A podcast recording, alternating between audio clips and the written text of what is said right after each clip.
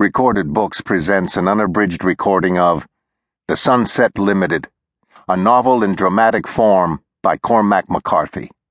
Narrated by Austin Pendleton as the voice of White and Ezra Knight as the voice of Black, and directed by Andy Paris. This is a room in a tenement building in a black ghetto in New York City. There's a kitchen with a stove and a large refrigerator a door to the outer hallway, and another, presumably to a bedroom.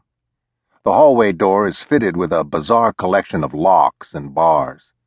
There's a cheap formica table in the room and two chrome and plastic chairs. There's a drawer in the table. On the table is a Bible and a newspaper, a pair of glasses, a pad and pencil.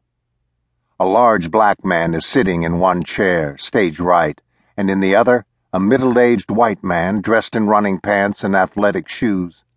He wears a t shirt, and the jacket, which matches the pants, hangs on the chair behind him. So, what am I supposed to do with you, Professor? Why are you supposed to do anything? I done told you. This ain't none of my doing. I left out of here this morning to go to work. You wasn't no part of my plans at all. But here you is. It doesn't mean anything. Everything that happens doesn't mean something else. Mm-hmm. It don't. No, it doesn't. What's it mean then? It doesn't mean anything. You run into people and maybe some of them are in trouble or whatever, but it doesn't mean that you're responsible for them. Mm-hmm. Anyway, people who are always looking out for perfect strangers are very often people who won't look out for the ones they're supposed to look out for, in my opinion.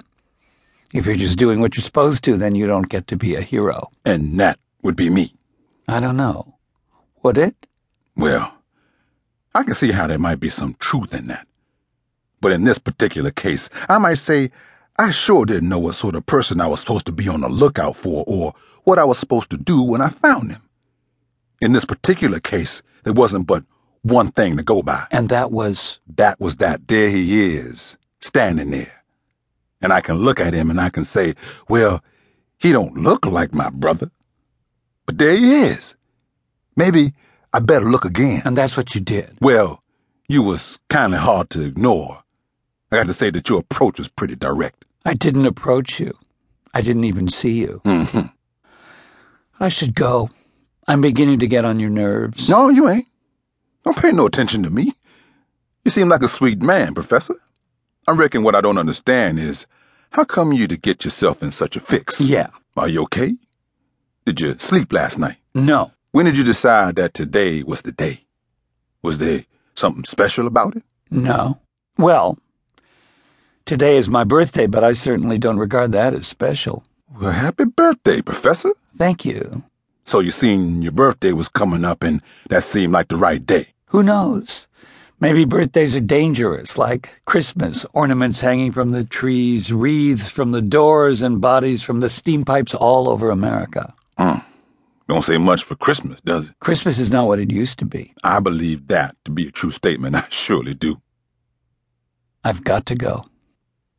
He gets up and takes his jacket off the back of the chair and lifts it over his shoulders and then puts his arms in the sleeves, rather than putting his arms in first, one at a time. You always put your coat on like that? What's wrong with the way I put my coat on? I didn't say there was nothing wrong with it. I just wondered if that was your regular method. I don't have a regular method. I just put it on. Mm-hmm. It's what? Effeminate? Mm. What? Nothing. I'm just sitting here studying the ways of professors. Yeah, well, I've got to go. Well, let me get my coat. Your coat. Yeah, Where are you going? going with you. What do you mean, going with me where? Going with you wherever you're going. No, you're not. Yeah, I am. I'm going home. All right.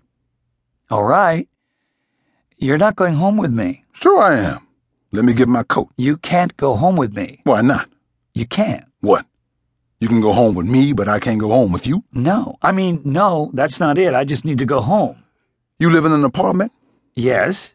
What? They don't let black folks in there? No. I mean, of course they do. Look, no more jokes. I've got to go. I'm very tired. Well, I just hope we don't run into no hassle about you getting me in there. You're serious. Oh, I think you know I'm serious. You can't be serious. I'm as serious as a heart attack. Why are you doing this? Me?